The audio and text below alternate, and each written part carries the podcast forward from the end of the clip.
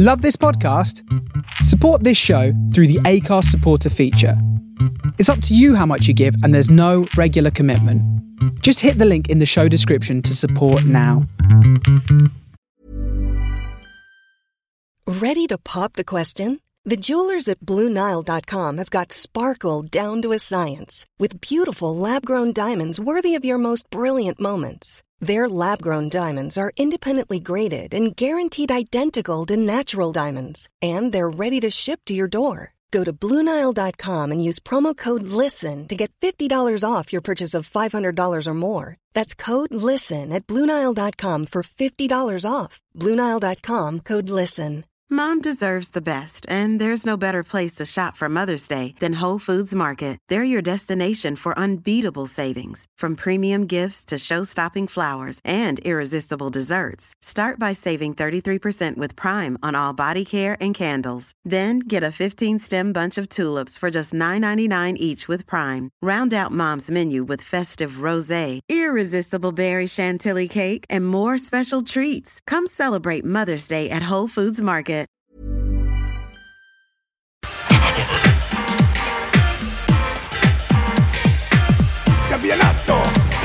Italiano.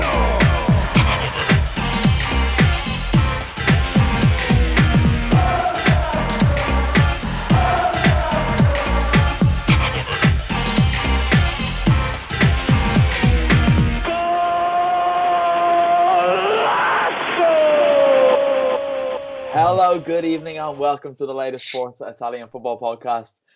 Forgive me for my giggles. I am Connor Clancy. The reason I'm giggling is because of Vito Doria. Vito, wash your mouth out and keep your language clean, please. Oh, well, I thought we were still off air, but then you switched the record button on. And by the way, I actually do have some Listerine in my hotel room, so I can do that after the pod. Um, since we last recorded, we've actually seen each other in person twice. Obviously, we yeah.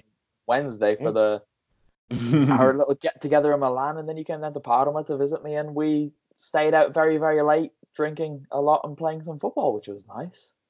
yeah, some fun times, fun times. Yeah, yeah, definitely got to find a way to try and come back to Italy on a more permanent basis. So hopefully, I can sort that out in the near future. Yeah, we'll start working on that. Don't you worry. Um, also joining me is the person I was trying to catch off guard, but he didn't work. He's wisened up to my tricks. His old age is serving him well in that regard. Kev, hello. Hi, Connor. I don't swear. Don't you? Not enough. Bear in mind, I have met you too off the pod, and I know for a fact that that's not true. Um, it's been a good weekend of football, hasn't it, Kev? It has, yes. Uh, yeah, for me it has, yeah. You've had a very good weekend, actually. I forgot that. Um, but let's focus on the Italian stuff. You got to write about Liverpool in an Italian context during the week, so I'm sure you're only dying to squeeze them in here, but you're not getting the chance. Or at least not to talk about the recent results, but you can talk about them in the 90s if you want. But um, there was some actual Italian football to for us to just dive straight in with, and one of them was the Derby d'Italia. Surprise, surprise! Juve are the best team in Italy. Kev, are you still smug about Inter, given that they're they've come up with a big challenge for the first time this season, lost, and are no longer top of the table? Yeah, no, I am because uh, I think the league isn't going to be lost on these two games. I think it did. I think it did wake it, uh, Inter up a little bit to what you know, how far off maybe being the all-round team and you know having the experience that Juve have built over the last sort of well, nearly a decade. But um, yeah, I think they can they can take solace in probably some things that didn't maybe go for them tonight. I thought Sensi's loss was was quite significant when when he left, and you know it was just one goal. It's not as if Juve have gone to the San Siro, walked away with say a three 0 victory. You know they're still just a point ahead now, and um, I think if Juve really really push for the Champions League, I think that's where Inter can maybe sneak the league this year if they drop points in and around Champions League games this season. Still going for it? Still going for it. Right, you're a brave, brave man. Vito is Kev crazy. Oh, look, it's a it's a big call, and uh, you know, just on social media, there's that use of the so-called Conte effect. I think such a scenario scenario is possible. That being said, Juve have been so dominant throughout this decade. It's a bold and brave prediction to suggest that Inter will finally take the title off them once and for all. Uh, Juventus showed that, you know, although they're still trying to adapt to Sarri's philosophy, they still have that individual quality that can just turn games around and get the result in their favour. Yeah, this is it, isn't it? And Kev, your big thing for the last six weeks was, oh, Inter haven't lost, Inter haven't lost. Juve haven't lost. No, I think my thing the last few weeks is that they kept picking up picking up wins because there was a there was a period even under Spalletti where they would, you know, not lose. They'd grind out a draw. You know, they they keep that unbeaten run. Whereas Conte was getting them to do exactly what they needed to pick up that three points after three points after three points.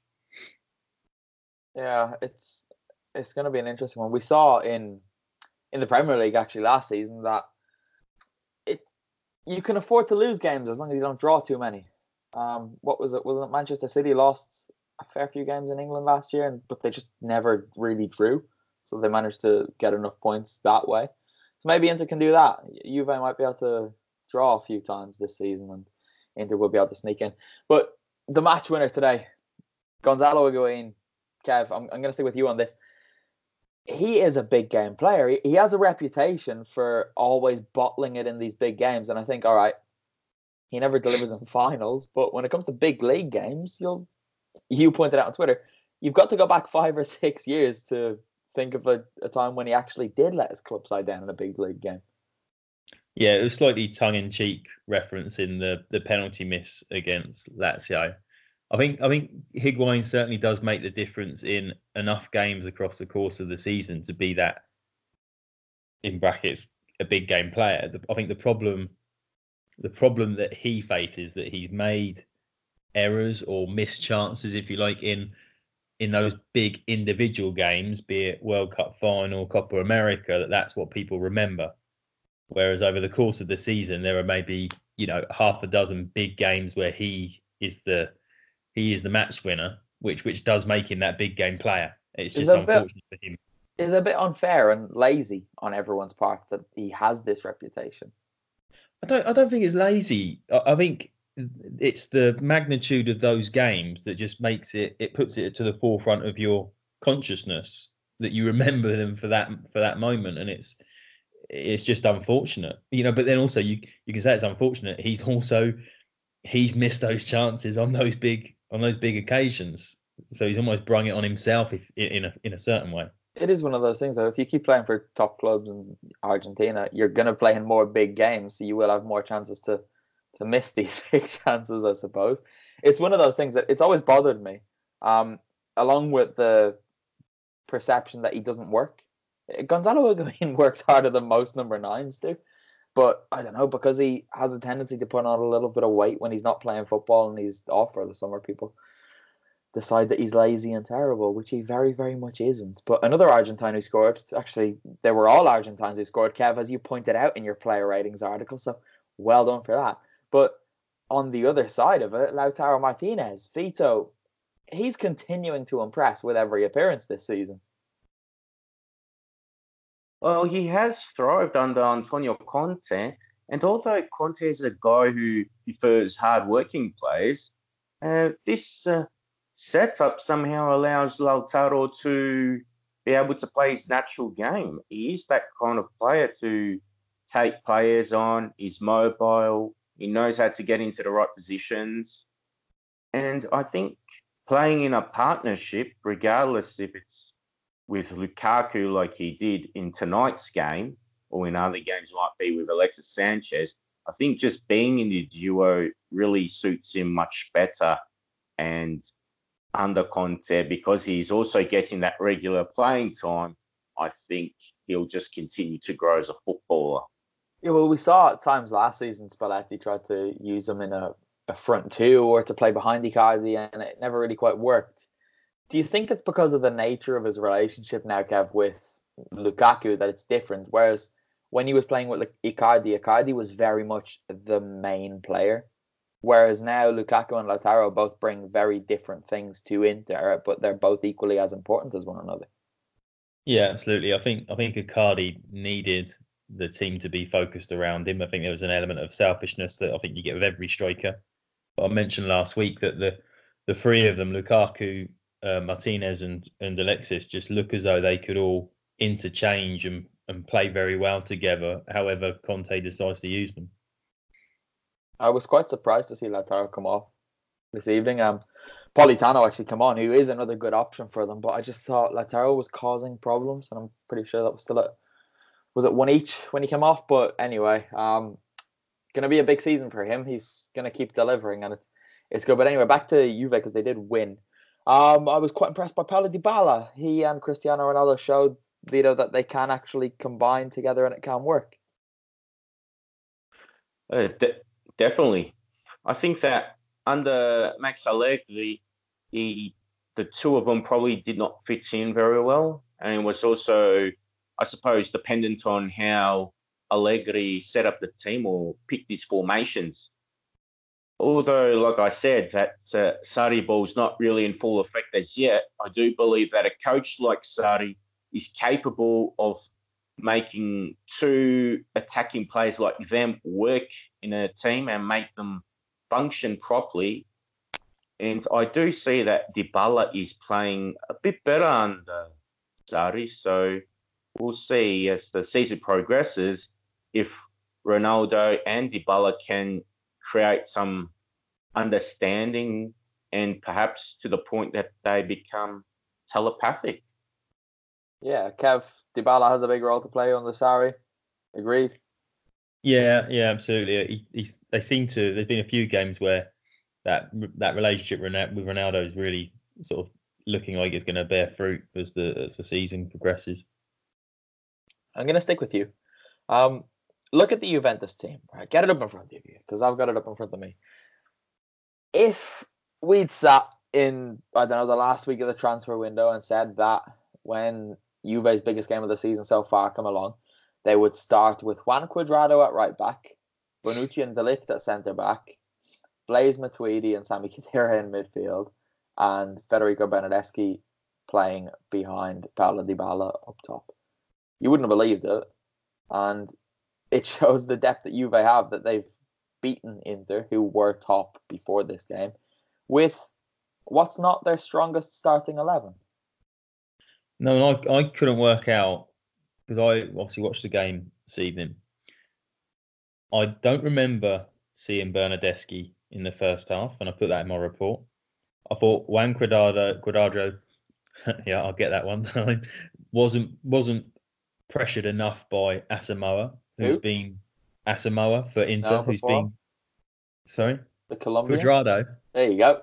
There you go. I've got it. No, uh, you know, I don't think he was pressured enough by Asamoah, who's been wonderful for for Inter at times this season.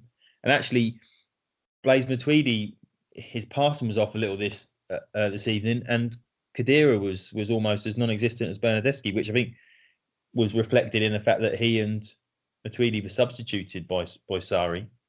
Um, but yeah, certainly at the start of the season, if you thought that team was going to go to San Siro the way well, let's say that not necessarily the way that they're playing, but with the, with the results that Inter have picked up, you would have feared for them. But somehow they just got over the line tonight, and it when I when I think about it from a man to man, by man performance perspective, I I can't I can't kind of work out how they did. No, nor can I. But this is Juve, isn't it? And no matter what facelift they've had in the summer, they can still do this. It's a little bit depressing, actually. Uh, I was watching this game in my apartment. I just got back from Bologna in time, and I knew that Cristiano Ronaldo was going to score before he did. Well, not really. I was watching on a stream, and I was a little bit delayed. And obviously, there's a Juve fan in my building that I didn't know about before tonight. And all I heard was the "see" shout, and then I thought, "Oh no!" And then Cristiano got his goal, and he did it again. But then obviously it was disallowed, and I was very, very happy because that shout is one of the worst things in football at the Cristiano, moment. Cristiano Ronaldo actually impressed me this evening. Yeah. Because when I've watched him in Serie A for the last what nearly eighteen months, I've always felt he's not quite, you know, his final sort of level because I think he is so much better than let's say two thirds of the of the defenders in the league. Yet tonight, from the very first whistle, it was almost as though he looked at Inter and thought, "I'm gonna knock you off of whatever." You know, sort of perch they're sat on at the moment, looking down, thinking they're unbeatable. It was it was interesting to see the just just how he was going about his business from the very first uh, whistle. It was quite a different Cristiano we saw tonight, Vito, wasn't it? It was, and it's good to see him get involved in the overall play because uh, he does have the technical ability. Probably some of the other greats of the game are probably more polished than what he is, but it was uh, important for him to combine with teammates. And he did have a good hand in Higuain's goal as well. I think he played a pass to, I think it was if I'm, if I'm not mistaken, before Higuain put the ball in the back of the net. So mm-hmm. It's good that uh, he's able to get involved in those uh, exchange of passes, especially in tight areas, because uh, it just adds another dimension to his overall game, and it's uh, better for the team that uh, he's not the guy that's going to be finishing off the final moves. He can be more involved in the construction of play. Guys, have either of you been on Twitter in the last hour or 90 minutes? I have. Have you seen Juventus's tweet? Uh, oh, is Oops, that the video one? We did it again. It started. Oh, yes. It started. The video started rolling, and I ignored it. this is funny. This is very, very funny. Um, I'm actually seeing a new side of Juventus this season that I quite like because obviously Dov Schiavone pointed out when he was at Juve, was it for the Champions League game? I can't remember. But obviously, Inter's big thing this season is not for everyone. Mm-hmm. And Juve put up the the ad going around their stadium saying Juventus membership is for everyone. Uh, they denied actually when Dov asked them that that was anything to do with Inter, but come on, we know it was. And then they did actually hint to Dov that look out on Sunday night, we've got something coming. Obviously, just knowing they were going to win, and then and then they did this. I think this is very funny. Uh, more of this, please, Juventus people, because I know you do actually listen to the podcast. So keep doing that. We very much enjoy that. Um, what else do we want to talk about from this game? I had some more points put down. Ah, Matthijs de Ligt. He he gave away a penalty, and I don't really know why he did it, but he was shaky again, Kev. Yeah, he was. I, I think we've we we have to we just have to give him credit for his age. Yeah. For coming to a new country, even you know, he's, he's his first time, I imagine, living out of his outside his country, not knowing where he was living before he sort of came on came to prominence with Ajax, and uh, and it is the top top level uh, that he's being asked to play at at the moment, and it, it was it was silly, unnecessary to sort of jump in with his arm. I think he, he almost matched how Martinez was kind of jumping into the challenge, um, both at chest height, and I think he was a little unfortunate. But you know, he is young; he will learn. Hopefully, he is yeah. a talent. Yeah, good. I, I wanted uh, one of you to say something bad about him, so then I could say something good. But Kev, you took the sensible approach, which was, which was good of you.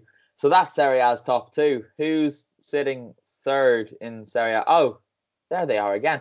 It's Atalanta. They're back in Bergamo. They're back winning. They beat Lecce 3 1 and back to business, Vito.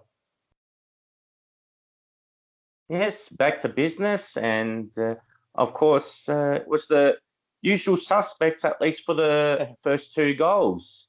Duvan Zapata scored after Fabio Lucioni error, but it was a well taken strike and had a bit of force into it as well. And then he was involved in the second goal, which was scored by Papu Gomez. Hmm. Well, you say the first two goals. Robin Gosens is becoming one of the usual suspects. That's his third goal of the season. Obviously, he scored at Spal, he scored at Sassuolo, both games I was at, and now he scored today. Gasperini has unleashed him. Hmm. Yeah, there's something about Gasperini that since he's been at Atalanta, he's been able to create these goal scoring wing backs. Uh, in his first season, it was Andrea Conti and uh, Leonardo Spinazzola chipped in with a few goals, but probably not as much as Conti. Then, since those two departed, it's been uh, Gosens and uh, Timothy Castagne that have contributed with the goals. So I think it's uh, vital that you don't just rely on your forwards for goals. If you have other avenues, use them. And under Gasperini, Atalanta certainly have had that. Yeah, for sure. Don't forget Big Hans Hateboer as well. He loves a, a goal on the right, especially last season anyway.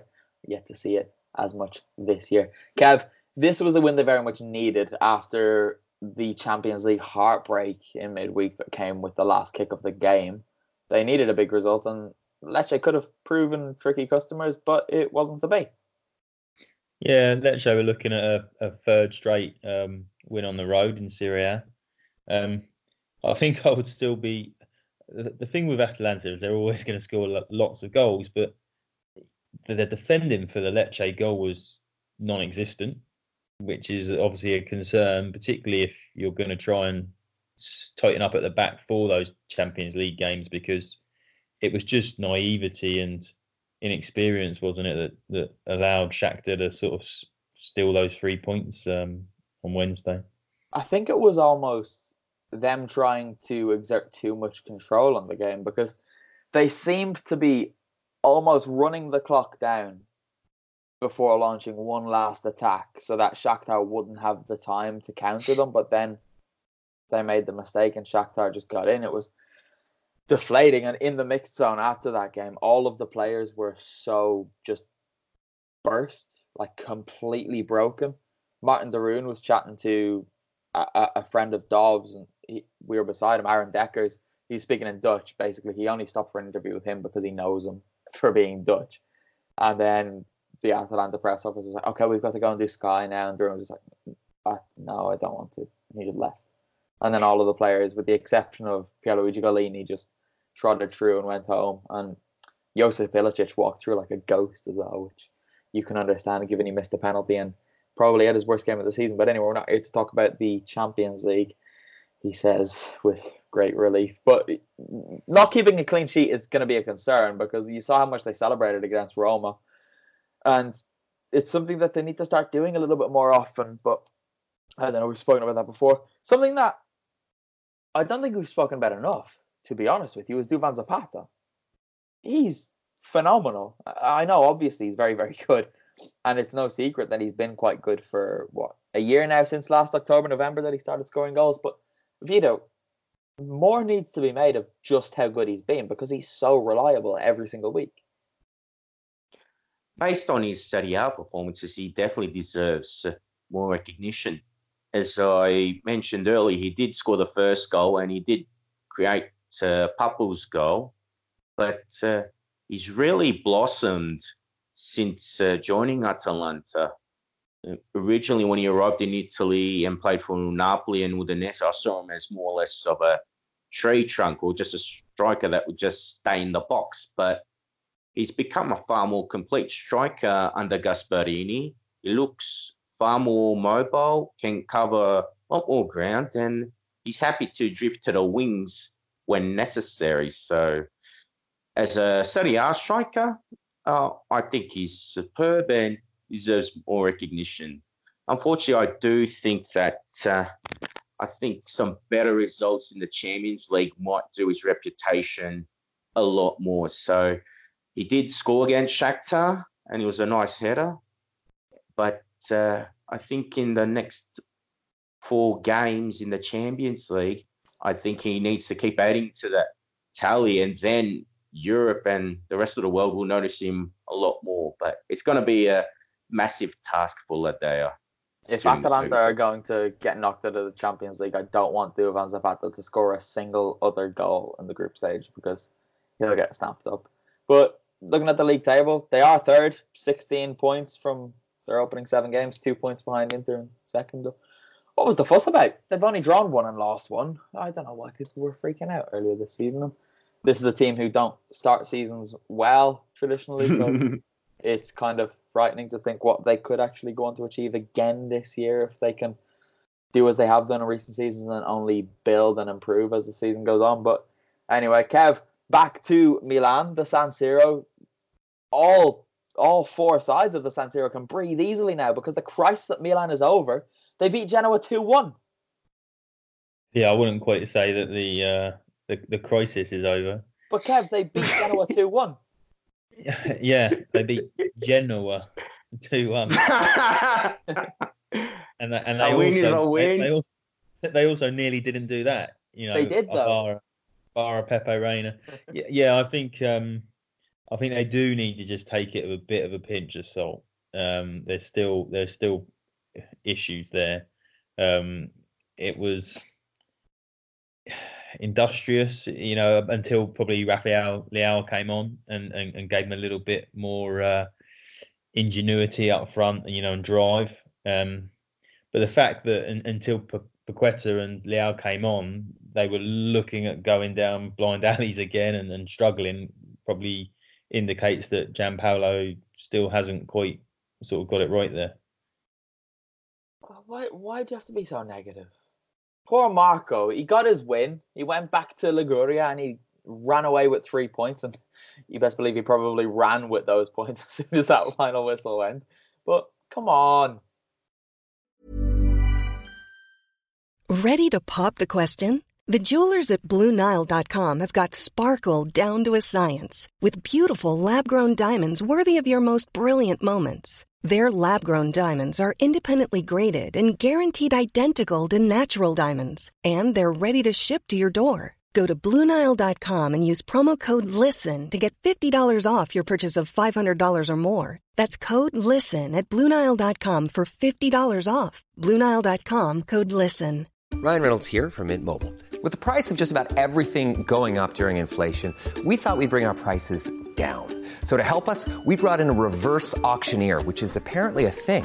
Mint Mobile unlimited premium wireless. Ready to get 30, 30, bit to get 30, bit to get 20, 20, 20, bit to get 20, 20, bit to get 15, 15, 15, 15 just 15 bucks a month. So, Give it a try at mintmobile.com slash switch. $45 upfront for three months plus taxes and fees. Promo rate for new customers for limited time. Unlimited more than 40 gigabytes per month. Slows. Full terms at mintmobile.com. I'm Sandra, and I'm just the professional your small business was looking for. But you didn't hire me because you didn't use LinkedIn jobs. LinkedIn has professionals you can't find anywhere else, including those who aren't actively looking for a new job but might be open to the perfect role, like me.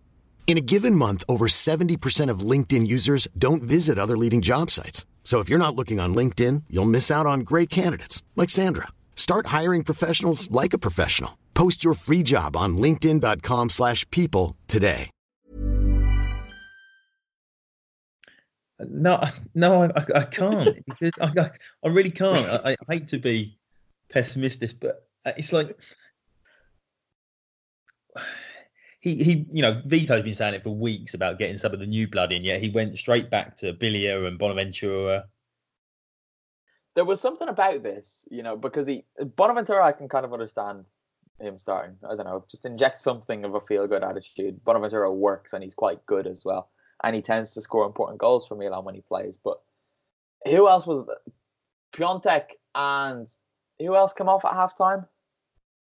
Calhanoglu? Right, Yeah, Calhanoglu. Calvin- I got the impression that he was kind of hamstrung into starting them because it was almost as if halftime came and he said, "All right, they're off now. Here come Leao and uh, Paqueta," and they changed the game, the two of them. So it will be interesting to see his starting eleven next week, and if if Leao and Paqueta play, okay, we'll see how they can impact the game together from the start. They've only got Lecce, not next week, or sorry, after the international break. They've got Lecce, so you'd expect them to win that. But I don't know. Um, I do agree. They were bad, and I mean they were really, really bad. They just happened to not be the worst team on the pitch, um, and they scraped out the win. But yeah, I don't know. Milan fans, we'll speak to you in a month, see what the situation is. But speaking of Leao, Vito, he's quite a tricky customer. He showed it against Inter, and he showed it again. He looks very mobile for someone of his height and build, but he's actually got quite excellent feet. So really like the way he moves and controls the ball. Uh, last week, he scored an excellent consolation goal in the 3 1 defeat to Fiorentina. And I think in this particular game, he really made a difference. I think Giampaolo, assuming that he still has a job after the international break, needs to utilize him a lot more because he does add an extra dimension to the play. He adds a bit of extra unpredictability, and he looks like a player that's willing to prove himself. I mean, there are the usual suspects that sort of coast along and we end up criticizing them week in, week out. But being a new face at the club, Leao looks like a man who really wants to prove his worth at Milan and show the Rossoneri fans and hierarchy that he deserves to be at the club and he wants to lift them higher up the table. Kev, while me, Vito, and my friend Pete were out for a drink in Parma on Thursday night, we were discussing Pepe Reina, okay? And my friend Pete is a Liverpool fan, and he was speaking about how Reina can make these big saves that win you matches. And I said, yeah, yeah, yeah, like he's good, but you can never trust him because he always has a mistake in him. And if ever there was one performance that perfectly summed up a man's entire career, it was this one. He he disappeared. He turned into a ghost for Genoa's opener. Then he gave away the penalty, and then he saved the penalty. What a guy! No, I, I don't think you can. You know, I, I, as, as a fellow Liverpool fan, I won't let you get away with that. Um, he he was, I think, in his first three seasons in England, he was he kept the most clean sheets without without sort of, um, well, he won an FA Cup in his first season. I, think that's a little. I think that's a little cruel on him. I think we've got to bear in mind. And actually, I met him on a flight back from Barcelona once. In the um, anyway, but and, he, and he's a very nice, he's a very nice man. So I will not um, talk ill of him. I think I think you you have to allow that he's come straight into the team. You know, as as much as you're training every week, it's it's it's slightly different when you're then thrown in after playing what a handful of games in the last couple of years. Um, although uh, as I was watching the game, that mistake he made, which it was a mistake for the uh, for the shown a free kick, he'd actually fumbled a couple of chances before yeah. that. You almost saw it coming. um, and yeah, I, I, I, I just can't, I just can't talk ill of the man. Oh, um, Donnarumma clearly is on an upward trajectory and is always going to be number one there, but that is a decent backup to have that most um, Serie A sides would be would be happy to have. And actually, in the summer when we were looking at someone to replace Mignolet coming back to Liverpool, it's it's a name that always gets sort of circulated in the media again to come back. Yeah, uh, well, to... he loves that, doesn't he? He he loves not being a first choice goalkeeper. He won the World Cup with Spain as cheerleader. He moved to Bayern Munich to be backup, and then he was sick of playing every week at Napoli, so he went to Milan to be backup again. He he loves it, but no, I, I don't doubt that he's a lovely guy. He seems like it. Um, but come on, he makes too many mistakes to be playing for a big club, which I suppose is probably why he's at Milan. But don't say that too loudly, or we'll get in big, big trouble. Where are we going next? Ah, we'll go. We'll come here to me in Emilia Romagna, but go down the road about an hour on the train to Bologna. What a match! They drew two two with Lazio. There were four goals, three goal scorers, two red cards, a penalty missed, a goal ruled out by VAR, and Sinisa Mihajlovic was back. He was given hospital clearance this morning to go to the game. And they also celebrated their 110 year anniversary. So just a couple of talking points from the Dallara today. Uh, but first things first, Kev, Bologna played in green. Are you okay? Uh, well, uh, now I can ask the question: Is was that to do with the 110th anniversary? Did they originally start in green? No, they didn't originally start in green, but they won their first Scudetto in 1925, and when they won it, Guess what color shirt they were wearing, Kev? They were wearing green. They were, and for if you're watching on YouTube, photo. you've got we blur on your background. Yeah. Oh, yeah, but is it not in the center? Well, well everyone in the press area was given a little book called La Maglia Verde, the green shirt, and it's a nice little okay. book. There's a little story about how they wore green, and there's nice little animations, and yeah, I had a nice little read of that on my train back. It's good. Yeah. I can't. I can't say I still allow it. Why? I don't know. I just think you should have more respect and uh, in your in your home colours that you wear. I'm sick of you, Kev. I think someone else did it this weekend, actually, but I can't remember. Well, what also annoyed me was then why did Lazio play in their away kit? Because I don't with- think I don't think blue and green are allowed. Oh, come I think on. that might be a thing. I, I know because Lazio don't even really wear blue, right? They wear the sky Yeah, blue. Um, Sky blue. Yeah, I know. Football is a bit dumb though, but Lazio's away kit is beautiful. To be fair, um, Bologna, it was a great day. Sinisa Mihajlovic was back. He he really doesn't look well. I know obviously he's not, and he's been through a lot, but it, it's striking when you see him kind of up close in person. It, it hits you a little bit more than just seeing him on TV and seeing him walk down the touchline and even kind of wander around his his technical area was a bit. It was kind of hard to look away from him at times, but it's a great game, and it seemed like his presence lifted everyone in the stadium, including the Bologna players. The Lazio fans even sang for him and gave him an ovation. Um, friend of Forza Italian football, Alessio De Giuseppe, was at a walk that was organised between both sets of fans in Bologna today. They kind of just walked around the city celebrating Mihajlovic. I'm not quite sure of the intricacies of why it happened or where it happened, but it was right for half nine this morning, so I didn't get down there for that having been in Ferrara yesterday and being a little bit tired. But it was a good game, good results. Will Will Lazio be happy with this? A two-two draw away at Bologna, considering they went down to ten men and went behind twice. Vito. No, I don't think so. I think the main sticking point would be Joaquin Correa's penalty miss. Just to smack that penalty against the crossbar.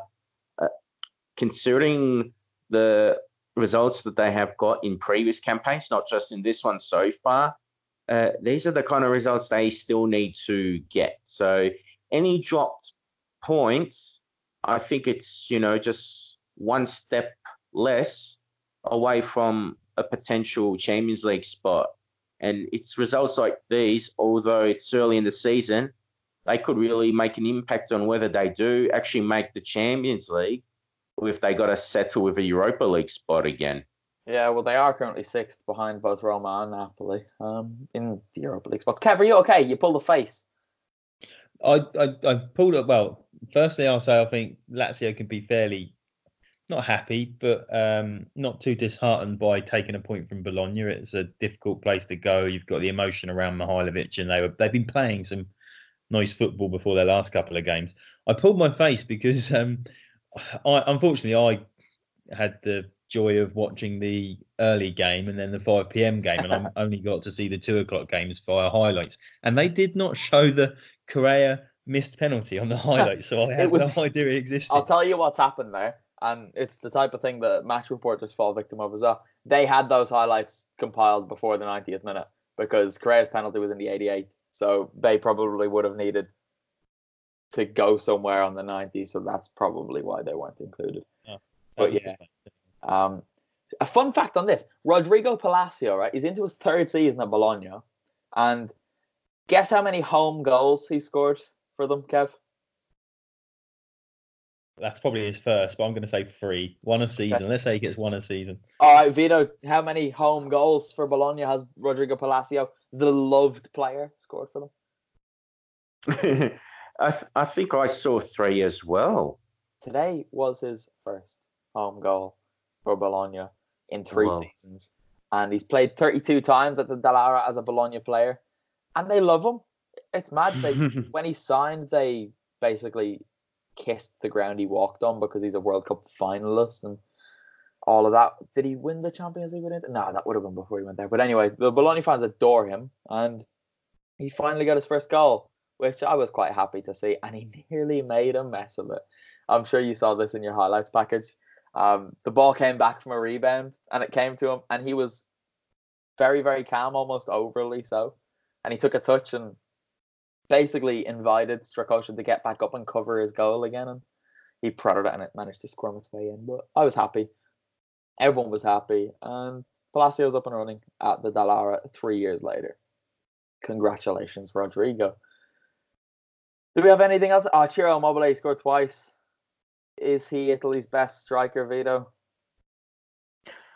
Look, he's the best striker in Serie A at the moment because he has scored seven goals, but I've lost a lot of faith when it comes to the Azzurri squad. So, look, you might pick him based on form, but I don't think he's a guy that Roberto Mancini can depend on or focus his Euro 2020 campaign on. That's a shame, isn't it? It's Yeah, okay. weird. There's some players that have great club careers, but uh, when it comes to the national team, they're a bit underwhelming. I mean, even the Sampdoria and Juventus legend Gianluca Vialli, such a great club career, but uh, his record with uh, Italy, especially major tournaments, was rather underwhelming. So, you know, Ciro Immobile is not the first one to be in these circumstances. Yeah, I was going to make that same point, Vito. I think people get a little bit hung up on players, not necessarily just for the national team, but when they go elsewhere and fail. I think that's why some players do stay where they are when they just find that it clicks at a certain club. And obviously, he did also have this at Torino. Um, and I think Lazio should be grateful for what they've got because you know today he was clinical when he when as soon as he stepped inside that 18 yard box. Um, You hate goalkeepers, Kev. Skorupski was poor. He should have saved the first was- one. Yeah, he was certainly poor for the first one. I don't hate goalkeepers, but yeah, when they when they make more mistakes than Pepe Reina, then uh, What do you mean? You do hate goalkeepers. I didn't realize that was something you denied. I mean, that is so obvious that you hate goalkeepers. I, I just hate mistakes.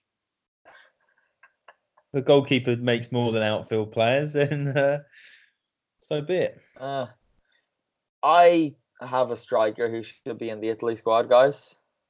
He didn't play in today's game, but I did see him this weekend. Any idea who it is? Mhm. Big Andrea Petagna. Why is he not there? Because looking at the Italy squad, there is there's Grifo, Immobile, and Belotti. They're the only strikers in the team. How's Petagna not getting in there? It's a bit bizarre. I mean, yeah, maybe not so much based on this squad, but when I've seen in previous squads that Kevin Lasagna got picked Yeah.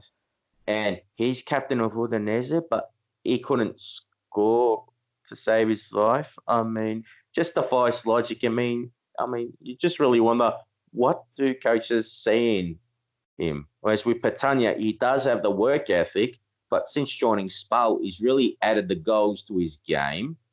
And he scored the solitary goal against Parma on Saturday afternoon. So you've got to pick guys that are in form. And he's 24 now, so it's not like he's a late late bloomer or anything. He's a player that, you know, he can fit into the team now and he can still be seen as a long term prospect. So bringing him in, see what he's like, and also see how he can combine with all the other members of the squad.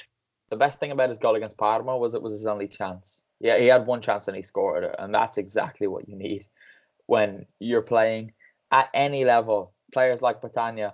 But the big talking point from this was that Leonardo Semplici celebrated his 200th game on the Spal bench. Kevy's the longest serving coach in Serie A by a considerable distance. I think by about a year and a half. Giampiero Gasperini is second, about a month ahead of Simone Inzaghi in third. You've got to give Semplici credit for lasting that long in the job. Oh, absolutely. And is that more or less games on the bench than Pepe Reina? Um, throughout the whole career, probably, to, to be honest. Yeah, no, no, absolutely. I think um, you know what he's done for that club. Um, because I think when you come up, maybe owners can have delusions of grandeur and where you should be then punching maybe above your weight and then make knee jerk reactions and get rid of coaches. Um, so I think as you, you give them a little bit of credit that, but also for him for maybe um, keeping expectations on the ground. Um, because what that was only their second win of the season. Yep. Um, and we we've not really heard about them looking to offload him. So I think he's he's doing a good job just to with what he's done with Spal and also just to keep everybody's everybody's feet on the ground. They all love him there. The Curva Ovest held up a banner that thanked him and saluted his passion, ambition, loyalty, and something else. I can't remember what the word was. And then they said, "You've written the story of this city," which, which is a line that's actually quite big for one man who's involved with the football team to say, "You have written the story of this city in Italy." That's big, but they do love him. you can't imagine he's going to go anywhere. I did write about Leonardo Semplici and Spal. His contract is until 2021. You can't imagine he's going to be given the boot anytime before then. And if anything, you could see him getting an extension. But this performance, what I wrote was that it perfectly epitomized what Semplici Spal are at their very, very best. They they fought, they were aggressive, they were organized, and they were clinical and threatening whenever they countered. So head over to the website and read that because it's nice to write about the other clubs every once in a while, especially Spal. I like them. But while we're speaking about this, I did do some maths on Andrea Petagna, and he scored 20 goals in 45 games for Spal, which works out at 0.44 per game. Before he joined Spal, Kev, he played 139 first team games and he only scored 19 goals, averaging 0.13 per game. Spal suits him so, so well, and Semplici deserves credit for getting the best out of him. Yeah, absolutely. I, I think that's where you find a coach that gets or gets a little bit more out of sum of his parts. You know, maybe they're they're built to to play towards Petagna, and this is also where you kind of I know you're talking about the Italian national team, but sometimes when a club is sort of playing everything towards that one or two players, then you take them out of that environment and they not don't get shown up necessarily at that high level, but it does doesn't work for them, and it's not beneficial for them. It's not beneficial for the country, and you've got to try and get that unit. But you can't really always pick the players on form for a national team because the actual side has to work as a as a team, not as a eleven of the best individuals on the pitch. Do national sides ever work as a team unless they're just setting up to defend? I, I think eh, over you know historically, if you look at the the the well, I suppose the great teams of the last decade, maybe fifteen years. Look at the the French side that had the, the 22 to 23 players that won the World Cup and then European Championships, bar maybe three or four changes, that squad was together for three to four years. And the same with the Spain squad that won two European Championships right. and a World the, Cup the Spain thing's a little bit different though because they all just played for Barcelona, right? So yeah. So to the to the French the French side where there were maybe at most three players at one club, you'd think Henry, Petit, and Vieira at Arsenal, mm. um, you know, a couple at Monaco, whatever. But I think keeping that nucleus of the same side, particularly if they're all in the same age bracket as well, and they go through sort of the journey together, can can be really really um, useful probably not the right word, but uh, prosperous maybe if you're looking to develop something long term um, and win um, a major championship. Mm. Yeah. Anyway, less international chat. I've just realised we're getting a break next week, which makes me very, very happy. Um, I love you guys, but sometimes they need it. Roma Cagliari one each. Was it a penalty for Cagliari Vito? Yeah, I think it was just the way the not just the way the ball hit the arm, but just how the arm was far from the body. So, especially under the current ruling or the new ruling for the handball, I think you usually see those given. So, yeah, I think you'd have to give that as a penalty. I don't think there's too much of an argument on that. Kev, two points dropped for Roma, or, or Cagliari going to be the type of team who do this? I think I think Cagliari can be the type of team that do this, but Roma being at home, um, I think you have to say that it was two points lost. You know, they, there wasn't a lot within the highlights that I saw that suggested that Cagliari were matching Roma. No, I thought you were going to continue that sentence and you stopped really early, so it really threw me off guard. And now I don't know what to say, so we're just going to move on to the next game. But Cagliari are seventh, which is quite nice. Can they challenge yeah, for uh, Europe? And, and dare I say we should praise Robin Olsen because he actually made some yeah. uh, good is saves. Is two weeks in a row? Yeah, I saw someone. I saw someone tweet actually about the the amount of narratives that there were potential potentially around this game. There was Nainggolan going back to uh, to Roma. You had Olsen obviously also going back uh, to Roma. None none really sort of played out um, from the game. But uh, but yeah, Olsen was probably the only one that got close to that because he made a couple of crucial saves at the end. Hmm. Well, just below Cagliari, Fiorentina. They beat Udinese 1 0, but Vito, they did need a very, very late, well, not very late, but a quite late set piece. And a header from Milenkovic to win it for them. Yes, they did. Um, yeah, they had a few chances. Even uh, Udinese themselves had a few, but I think with the quality Fiorentina has at the moment and the good run that they've generated, I think that they deserve to win anyway. And they might not be raking in the goals every week, but at the moment, I think they're just happy to be getting the three points, especially after the horrible start Vincenzo Montella had his had on his return as Fiorentina coach. Yeah, it's true. You say they're not scoring goals, Kev. They haven't got a striker. They need a striker. Yeah, they are. They are short of something to sort of aim at. And then you know, we just discussed Cagliari, who have got uh, Giovanni Simeone there. Mm. You know, and, and Fiorentina let him let him leave. I know he wasn't he wasn't he was struggling certainly last the back end of last season at Fiorentina, but without I'm assuming Kevin Prince Boateng is injured. Um, not, not I watched this game. I don't remember don't remember seeing him on the pitch. But you know that's someone you think you could that could at least spearhead the attack. I think the problem with this with this game when I say I sort of watched it is oh it was tiring, and sort of we had we had Udinese beating Bologna last week, and then mm. they they drew with Verona the week before, and as it got to about the sixty minute mark, I thought to myself, are Udinese dragging the opposition down to their level and then managing to sort of scrape points or scrape victories because I, I don't know what it's about. They just seem to drain the life out of most football matches. Mm. Well, that's what Udinese have been doing in Serie A for the last, I don't know, maybe four seasons. Well, no, Prince was on the bench. He didn't come on. So that's why you don't remember him seeing on the pitch because he was never on the pitch. But I don't want to talk about this game anymore. Torino Napoli nil nil. Vieri Capretta was there, and he doesn't even want to talk about it. So we'll we're not going to talk about it. But Napoli are stumbling a little bit more than they probably should be. Kev. Uh, yeah, I saw someone say they've made a lot of changes, but I don't think it. I don't think it changes the fact that even similar to Genk in midweek, that they were just struggling to be inventive or create many chances um, in attack. Why is that? Because that's the one thing they have, right?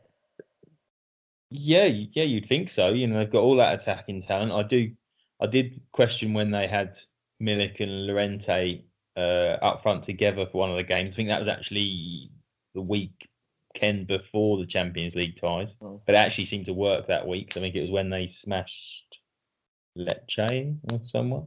Yeah. Um, but yeah, you'd think, if anything, that's what they're going to do. They, they they would almost be an Atalanta. You'd be less worried about them going forward and more worried about them conceding, if anything. Well, they did make a couple of changes, but in their starting eleven, they still had Insigne, Mertens, Zielinski, Alan, and Fabian Ruiz. So you'd expect that would be able to carve out chances against a, a Torino who aren't their usual selves this season. I mean, I saw them at Parma and they were pretty, pretty poor.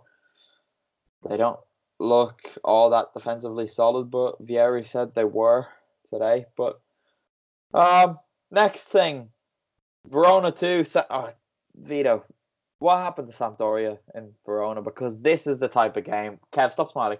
This is Vito gone. No, Vito. That's what I'm smiling about. Vito disappeared about two seconds ago. Vito, Vito was That's how little he wants to talk about it. He saw what was coming and he left. Um, wow, he's kind of hung us out to dry there. But Sampdoria did lose away to Verona, so Kevin Vito's abandoned us. We can laugh at it, but yeah. nah, Sampdoria are in serious trouble. The only highlight they showed from the first half was the goal, which is an awful piece of defending from Sampdoria because they just they just let him sort of not even not even take a run into the box to meet the header. He almost jumped from a standing position and headed past um, Audero. And then the, the, the second goal for Hellas Verona was equally poorly defended, and they just look like they've run out of ideas. they, you know, whether Di Francesco isn't getting his thoughts across. Um, I just I can't see him. Well, actually, I think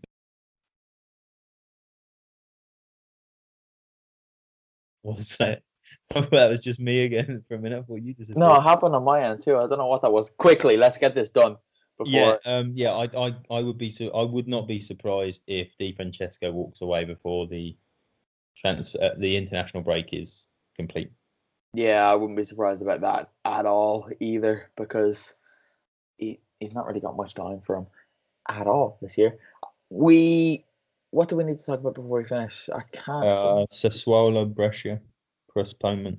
Ah, Sassuolo Brescia was postponed, and there were moments silences held all over Serie A this weekend because of Sassuolo president Giorgio Squinzi passed away in the week. Uh, he wasn't a young man; he was seventy six years old when he passed, but he deserves enormous credit for what Sassuolo became under him because they're now a very established Serie A side, and hats off to him and condolences to everyone at Sassuolo and everyone around the Squinzi family and anyone who knew him. Any more to say about that, Kev? I think you touched on it. I think the fact that since he purchased the club in 2002, they've become a, a staple of our Serie A diet.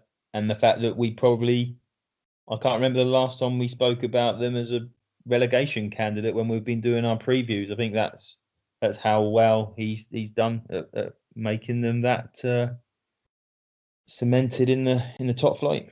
Yeah, they kind of took to it like a duck to water, and goes back to Di Francesco and the team that he had there. We spoke about it off air. Nicola Sansone, Domenico Berardi, Simone Zaza. Now they got players like Alfred Duncan who could probably play for Atalanta or a Champions League team. To be honest with you, they sign very very well and they give players chances. Similarly to the club that you all know, I'm going to say, so I won't say them. Yeah, I, also think that the coaching, I think the coaching decisions that they make as well. I mean, because you, we've seen how how easily someone like Samp, who we were just discussing, suddenly the co- coaching change throws a club into all sorts of chaos, uh, and they just seem to have everything right from a, um,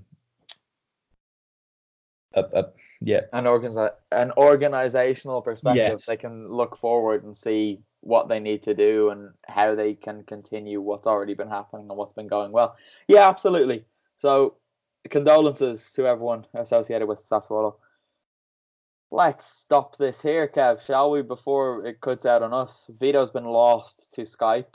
You and I have managed to battle on. So thank you very much for joining me this week. Pleasure. And you're welcome for allowing you to join me this week, Kev. Anyway, head over to ForzaItalianFootball.com, everybody. Read all of the stuff we've had published. There's going to be stuff going up again tomorrow and throughout the international break as well, which I'm very, very happy is here. You won't be hearing from us next week, so if you do want to know our thoughts, you can get us on our social media channels or just go to the website and read what we write because we always write. Kev, are you going to write something this week? Uh, yes, you need to give me a feature. I was, I'm looking, I'm looking at my notes on the weekend now and trying to work out what it could be. Okay. Um, right. Let me let us discuss this off air. Thanks for listening, everybody. We'll speak to you in two weeks. Enjoy your week off. We love you. Goodbye. Ciao, ciao.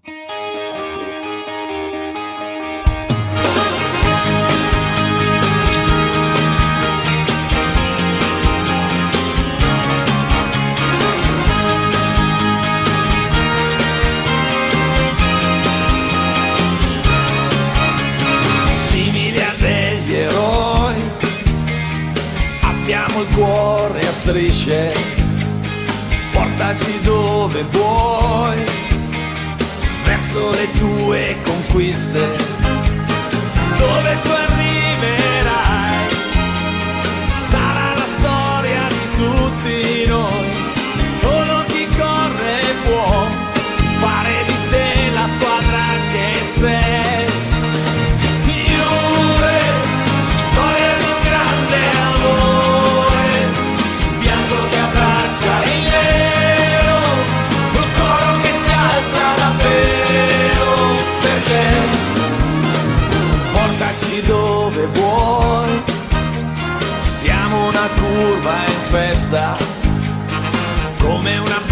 yo no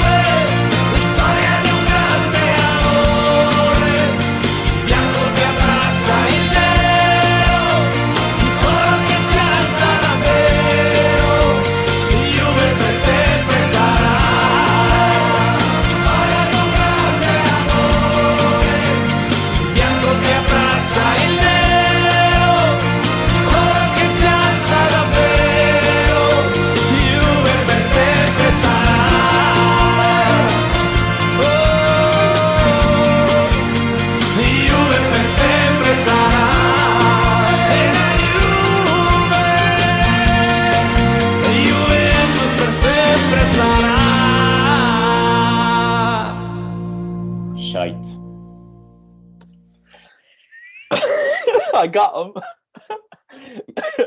For once, Kev, it's not you. I was hoping one of you would bite, and you did. Um, thanks for finishing my sentence for me, Vito. You're welcome. Hello, good evening. I'm not ready.